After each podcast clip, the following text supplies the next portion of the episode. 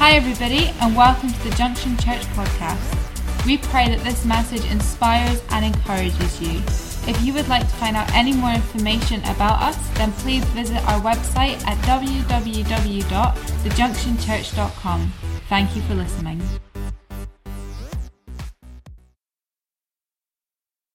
Tonight, I want to speak about the power of God. Uh, and uh, we've been doing a series about what is the church and um, how the church was formed through the revelation that Peter got when he discovered who Jesus Christ is. It says in Matthew's Gospel 16, verse 13, it says this When Jesus came to the region of Caesarea Philippi, he asked his disciples, saying, Who do men say that I, the Son of Man, am? So they said, Some say John the Baptist, some Elijah, others Jeremiah or one of the prophets. And he said to them, But who do you say that I am? Simon Peter answered and said, You are the Christ, Son of the living God. Jesus answered and said to him, Blessed are you, Simon Bar Barjona, for flesh and blood has not revealed this to you, but my Father who is in heaven. And also I say to you that you are Peter, and on this rock I will build my church, and the gate of Hades shall not prevail against it. And I will give you the keys of the kingdom of heaven, and whatever you bind on earth will be bound in heaven, and whatever you loose on earth will be loosed in heaven. And this is a portion of Scripture which we've been concentrating on because it, it, it gives an incredible revelation of how the church is birthed. It's birthed on the simple re- revelation that Jesus Christ, He is the Lord, He is the Son of God, He is the anointed one, He is the one on whom we give our lives. And when He is made King, the church has life and form. And Jesus says to Peter, He says, You are Peter, which means rock, but it means a small rock. It's a stone. Upon this rock, upon this revelation, Peter, upon this revelation that Jesus is the Christ, I will build my church. And so Jesus is saying, saying to the whole world, He says, I build my church on this revelation that I am the Lord, I am the Christ. And that's one of the most important things we have to understand that, that people um, throughout the world are, are looking for God. They're looking to, to kind of find their, um, their purpose and their destiny. And, and, you know, I believe it's written within the DNA of man to find God, to search for Him. And, you know, people are searching for Him, but there comes a point when they have to come to Jesus Christ. Jesus said, I am the way, the truth, and the life. No one comes to the Father except through me. And we have to understand that to come to God, we have to come through Jesus. And so when Jesus was speaking, he revealed that there is a purpose and a power to the church. The church is the body. We are the church. And so if we want to know who we are, we live in a we live in a very self focused world that everyone's discovering who they are, well, who you are is who the church is. If you know who the church is, then you know who you are. And you know how you fit within the church, and you know what you do in the church because the church is who we are. Jesus brings this revelation and he, and he says, that he gives Peter a name. He says to Peter, You are Peter. His name is Simon, and he calls him Peter, says, You are Peter. And so he gives him his identity upon the revelation of who Jesus Christ is. And so we are formed in that revelation. When we discover who Jesus is, we discover who we are. And so we have to understand this. And this morning, uh, this evening, sorry, Cheryl was saying tonight, I'm saying this morning, we don't know whether we're coming or going. I want to speak about the power that is in the church. You see, the power of the church, or the power that is in Christ, the power that is in us, is a power which is often misunderstood. And it's misunderstood not because it's described wrongly, but it's often dis- not described fully. Does that help?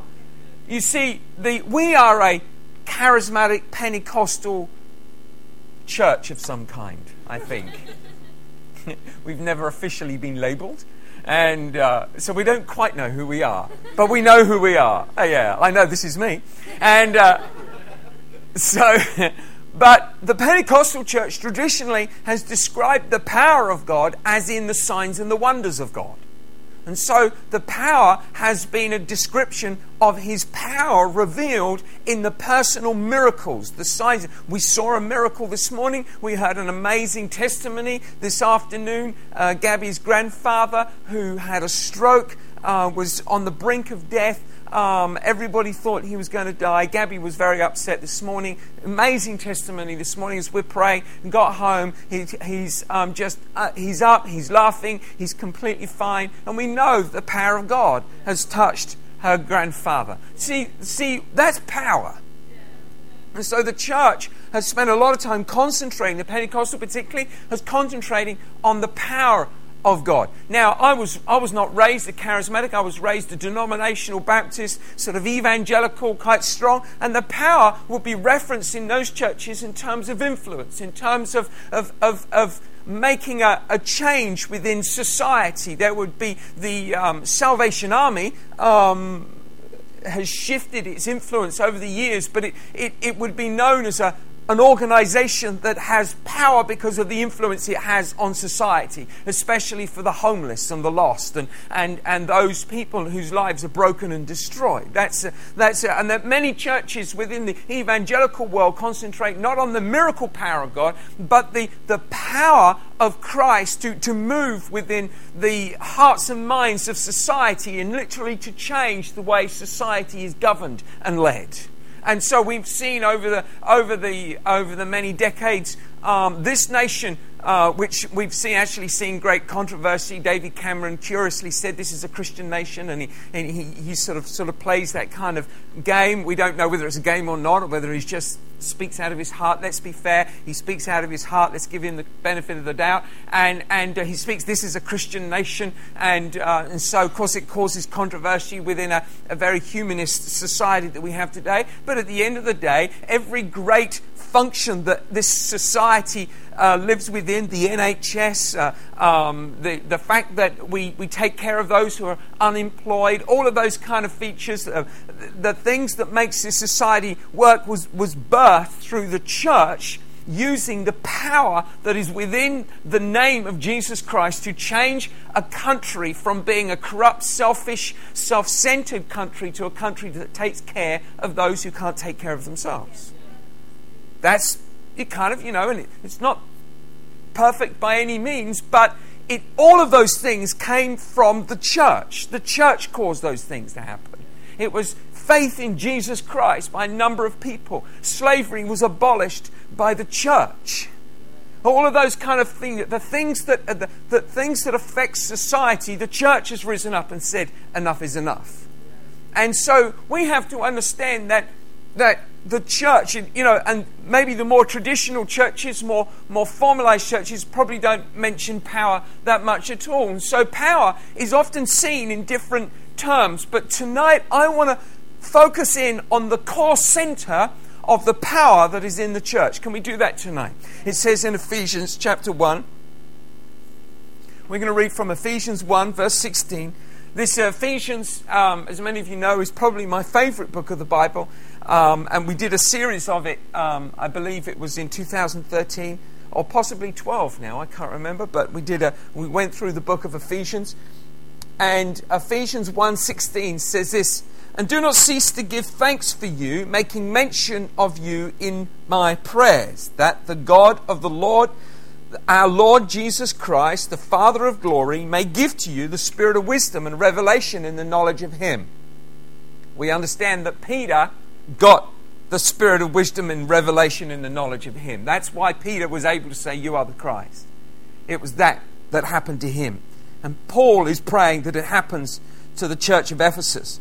That the eyes of your understanding being enlightened, that you may know what is the hope of his calling, what are the riches of the glory of his inheritance in the saints, and what is the exceeding greatness of his power towards us who believe according to the working of his mighty power, which he worked in Christ when he raised him from the dead and seated him at his right hand in the heavenly places, far above all principality and power and might and dominion, and in every name that is named, not only in this age, but also in that which is to come. And he put all things under his feet and gave him to be head over all things to the church, which is his body, the fullness of him who fills all in all.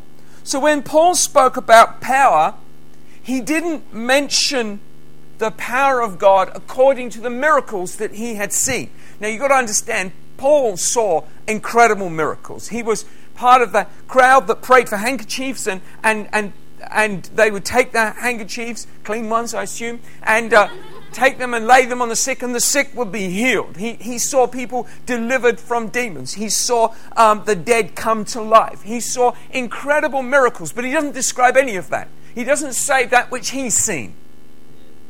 He doesn't say, now you have to understand, Paul, he's gone from city to city and he's seen whole cities come to the Lord. He's seen a complete radical transformation of cities and the impact of the gospel. So when they were planting churches, they weren't talking like a few hundred, they were talking tens of thousands coming to Christ, and Paul would have to establish a structural kind of leadership framework to hold the church together from one city to the next city. And he would have to put into place pastors and leaders and apostles and bishops and overseers and, and, and people who could take care of all of the functions of church life. And he had to make sure all of that happened because every time he went in to preach the gospel, cities were turning to Jesus Christ.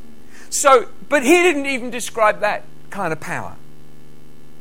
What he described was the power that Jesus Christ has in his resurrection glory, the power that rose him from the dead. Let's read it again from verse 19. And what is the exceeding greatness of his power towards us who believe, according to the working of his mighty power? So he says in verse 19, he says, What is the exceeding greatness of his power? I, one of the reasons why I love this scripture is the extraordinary amount of descriptive words he has to get to the point he, it's like someone who's really excited about something and they can't find enough words to describe how excited they are. So they keep kind of building up before they actually say what it is. They keep using more and more descriptive words. And this is Paul. He's so excited by this. And he says, What is the exceeding greatness of his power, which he worked towards us who believe, according to the working of his mighty power? And so so there is great power towards us according to the working of this mighty power, which he worked in Christ. Now, this is the power he's talking about. Not the power that caused miracles, not the power that raised dead, not the power that provided um, miracle resource, not the power that changed cities. He's talking about the power that raised Jesus from the dead and seated him at the right hand in the heavenly places, far above all principality and power and might and dominion, and every name that is named, not only in this age, but that which is also to come. And he describes a power that is in Jesus Christ, which is far supreme over every other power. In Ephesus, they had. Um, they had all these other religions and they would worship just about anything and, and there was in ephesus there was a huge amount of understanding of spiritual strength and force and authority. And Paul describes a power which is far supreme over all power, a power of Jesus Christ where he rules and reigns. But he first describes him as the resurrection power, the power that rose him from the dead. Now, we have to understand when we're thinking about power, when we, if we can get this revelation, we can get the revelation of power that changes and heals and restores, the kind of power that changes people's lives forever. Amen? You see, we have to have our eyes opened to the power that is in Christ. See, this wasn't power that raised Jesus back to life, this was power that raised him from the dead. Let me say that to you again because the difference is really important. This wasn't power that raised him back to life, this was power that raised him from the dead. Now, the difference is big, even though it sounds like you're playing with words. You see, many people in the Bible, say many, quite a lot, quite a lot, really, many. No, I know. You said that, and now I'm feeling kind of awkward. You all said many. I didn't mean you to say many. I'm like, my goodness, you know, very willing. Take another offering. Oh, well, the going's good.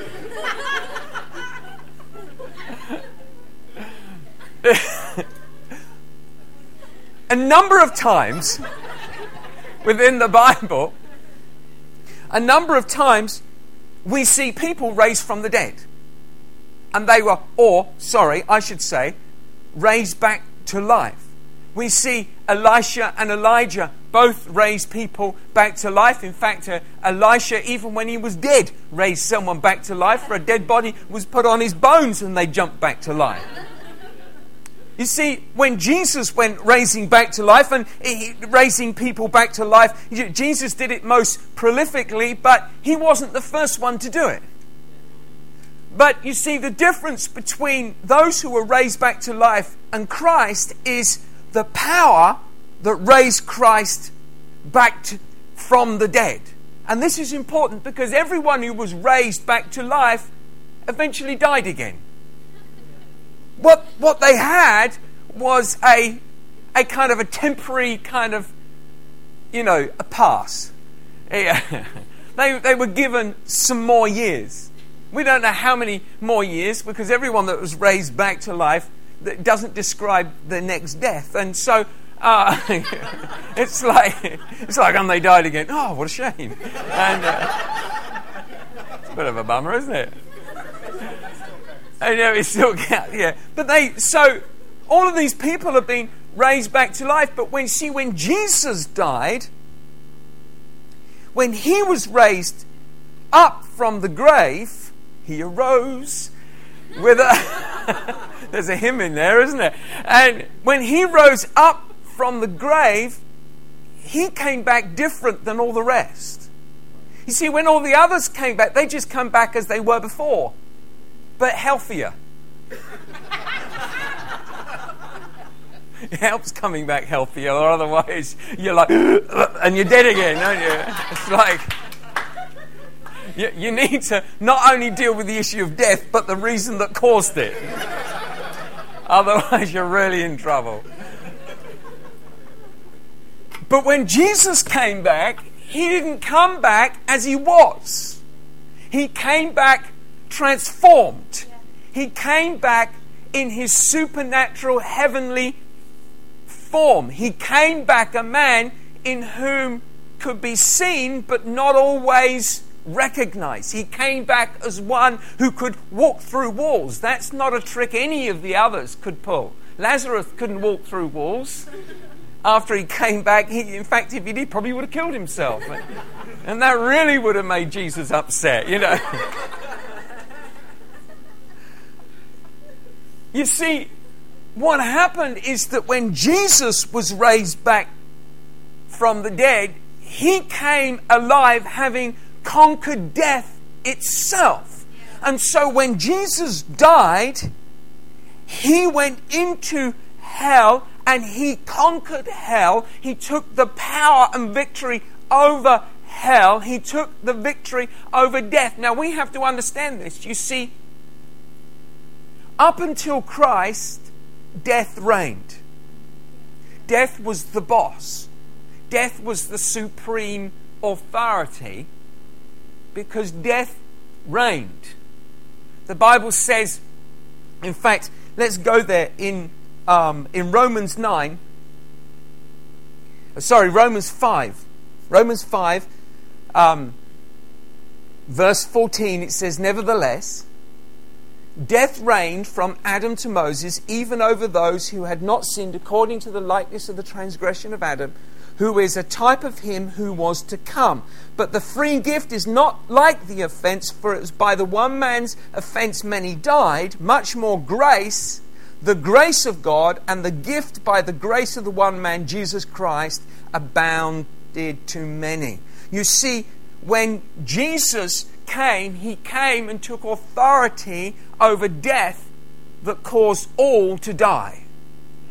You see, death was was virtually unchallenged. There was the annoyance of the um, covenant that God had made with the children of Israel. And it messed with death, but it didn't reign over death. But when Jesus died, he took authority over death and he became the one who rules and reigns. Death caused people to die, not just physically, but spiritually, hopelessly. Everything to be lost, to cause all things to be lost and to be broken. But Jesus came, and when he died, he went down into the grave and he conquered and he rose up a different, he came back to life, a different being. He came back in his spiritual form, his heavenly form, the form of body that we will have when we are raised by Christ on the last day. Does that make sense? And so he did that in the grave. See, we're talking about a different kind of power. We're talking about the most supreme power. Why? Because at that moment in time, the most amount of power was ever needed to raise Christ from the dead because the ultimate power of death reigned, and the greatest victory that has ever been won was worked in the, in the pit of hell, in the pit of death, when death was destroyed and Christ raised up victorious over all things. That is the power that is in Jesus Christ. So when Jesus rose up and he walked with the disciples on, on the road as they discussed um, the, the events that they had been going through, as, as he spoke to, um, to Mary and as he spoke to the disciples, appearing before them, not, uh, though they didn't understand who was there, as he appeared in the room, as he waited on the shore when the, for the fishermen to come in, already having got his fish. You imagine turning up and they've fished all night for breakfast, and there he is, and he's already cooking fish. And you're like, and, and there he is, and, and they turn up, and there he is appearing before them, and suddenly they're beginning to recognize who Jesus Christ is. This is the power, the supreme power and authority that is in Jesus Christ, a power which is far supreme over all other powers. You see, you see, what we have done is we've minimized power to a miracle. And miracles are amazing, but they are the result of a power that Jesus Christ had supreme over death and destruction, over the work of sin, over the curse that causes sickness, that causes heartache, that causes destruction. Jesus Christ has power, and that power works in us. Not just miracle power, not just city changing power, not just political power, not just power to change a nation, not just power to heal a soul, not even just power to raise someone from the dead. No, we're talking about power that literally transforms a person's life from the brokenness of sin to the complete miracle of transformation of new life. That is the power we're talking about. You see, I have discovered this about humanity in our hearts that, that as we go through our lives, we, we have great expectation and hope that God would do something incredible. We, we have great dreams and we, we believe in God for, for great things to happen. And, and you know, if, for those of you who've journeyed with us over these last 18, 18 and a half years that we've been pastoring, many of you, you've been a part of that journey and those incredible miracles we've seen God do. But is there not within all of us a tendency to just at some point become a little cynical. Not over miracles. We always want those. We always expect them. Not over miracles, not, but cynical over human nature. Because of all of us have been let down by human nature. The reality, of course, is the human nature we're, we're let down by the most is ourselves. And, and as you go on in life, you can become more easily cynical about those people you think may or may not change.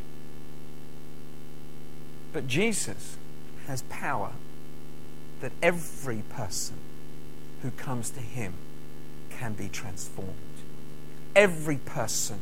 Doesn't matter how, how broken they are, that the rebelliousness of their lives, that, that which has worked against them. When, when we used to have the rehab and the, the girls that would come through. I want to tell you something that uh, when, when somebody is gripped by the grip of drug addiction, you will never meet anyone more willing to lie, more willing to, to pull any stunt beyond belief. Beyond, you can't believe what they will go to to just try and deceive as many people as they can just to get their fix. And very few people believe such people can change. But we have sitting within our congregation the very people who have changed. We have people um, around the country whose lives are a testimony that Jesus Christ changed them, that they're no longer in that grip, no longer destroyed by that death that got a hold of them, that gripped them. And there is a resurrection power. I want to tell you something. There is a power that has gotten into the church. It is the power of Jesus Christ who rules and reigns high above all other powers. So you, we have to understand this evening, if you want to know who you are, if you want to know what is in the church, if you want to know how Jesus Christ has come and, and touched your life, you have to understand the simplicity of the power that has touched you and transformed you. Our problem is we're always trying to work out how God might do the miracle.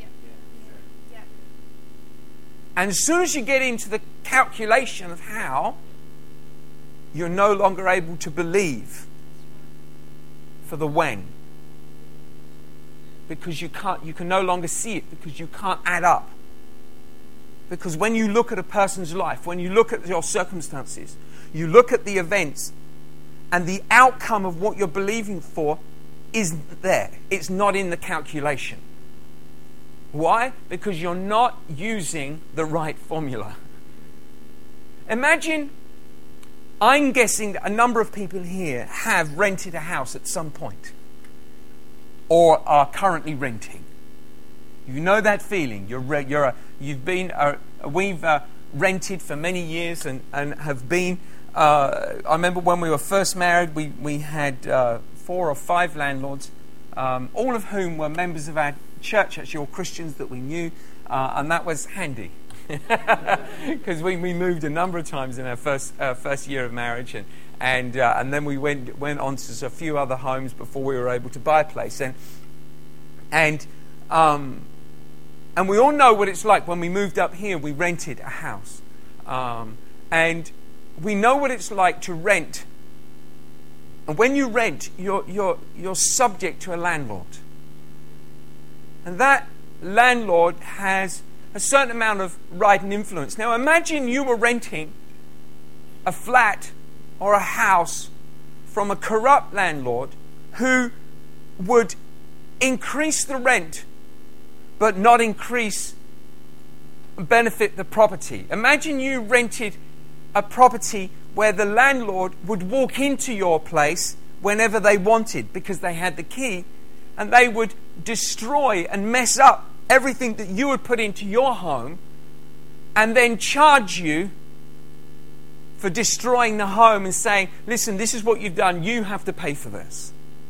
Imagine you had a landlord that that would not only charge you for it, they would take the money, but then still not repair the work, that, the, the damage that they had caused. Imagine you had a landlord who will come in and take, wander into your place because they had the key to steal everything that you owned and, and then blame you for losing it.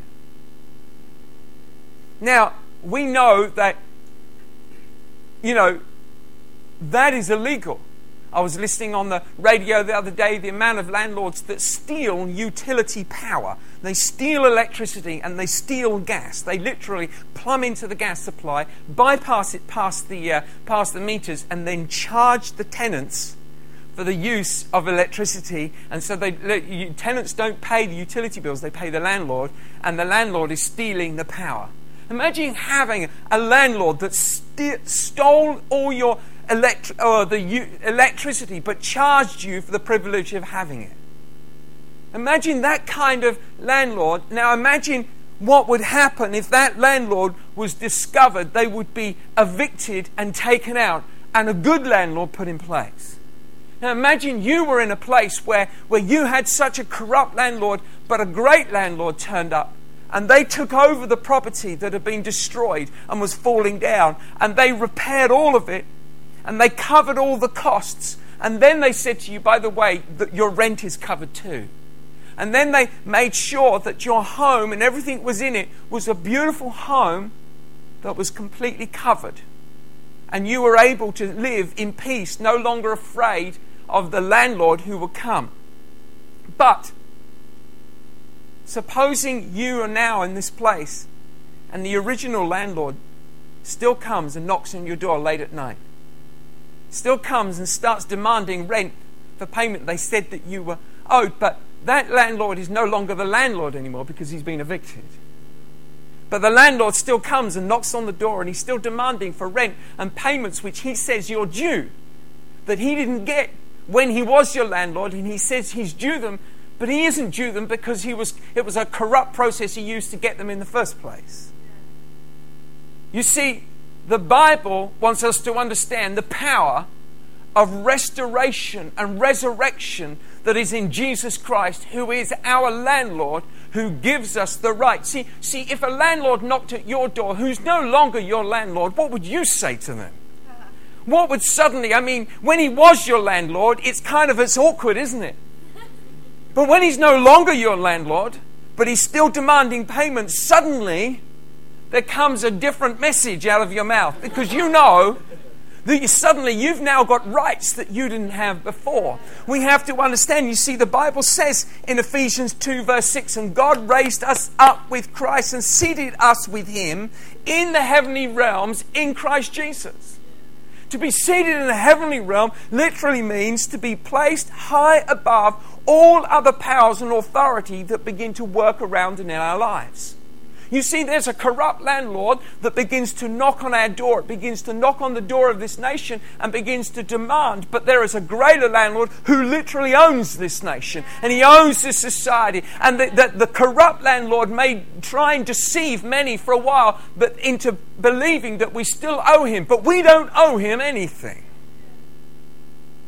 because the great power of Jesus Christ, who conquered death, who conquered sin, who destroyed Satan, who crushed him under his feet, placed him into a place of subjugation. That place, that that's uh, the, the um, traditional thing that happened with, with kings. When a king would destroy an army, they would take the king, and the king, the victorious king, would place his feet on the neck of the, of the king who had lost and make them and bring them into um, bring them into submission that they would con- now be serving under the victorious king. You see, Jesus Christ is victorious and he's placed Satan under his feet.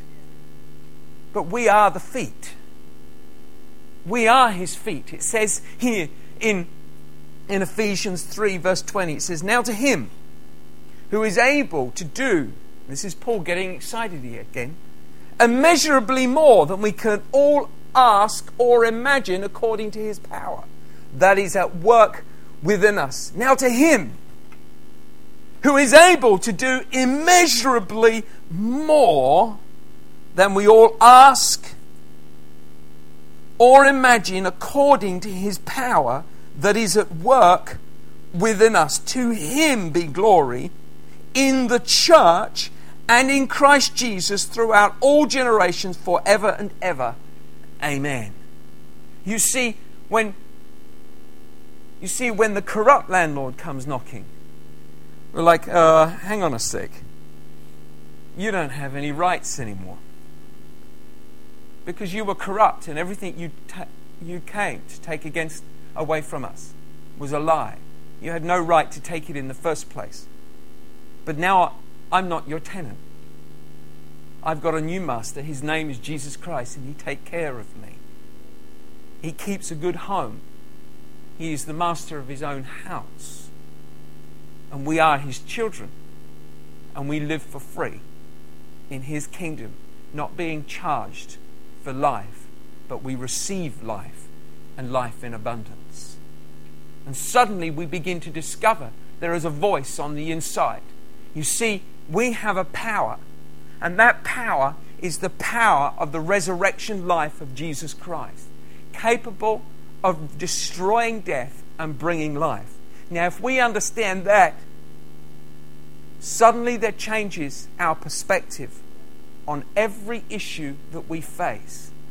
And when we face it, see, sickness is just an issue that we face. It's not insurmountable. It's not something that we can't cope with. It's not something that will destroy us. Why? Well, because we have a power that's way above anything. There's some kind of trial that we're going through. We have a power that is greater than our debt, a power that is greater than our brokenness, a power that is greater than the addiction that gets on the heart of inside of people and destroys lives and destroys families. We have a power that is far supreme. See, who are we? Who is the church? The church is power, and this is who we are.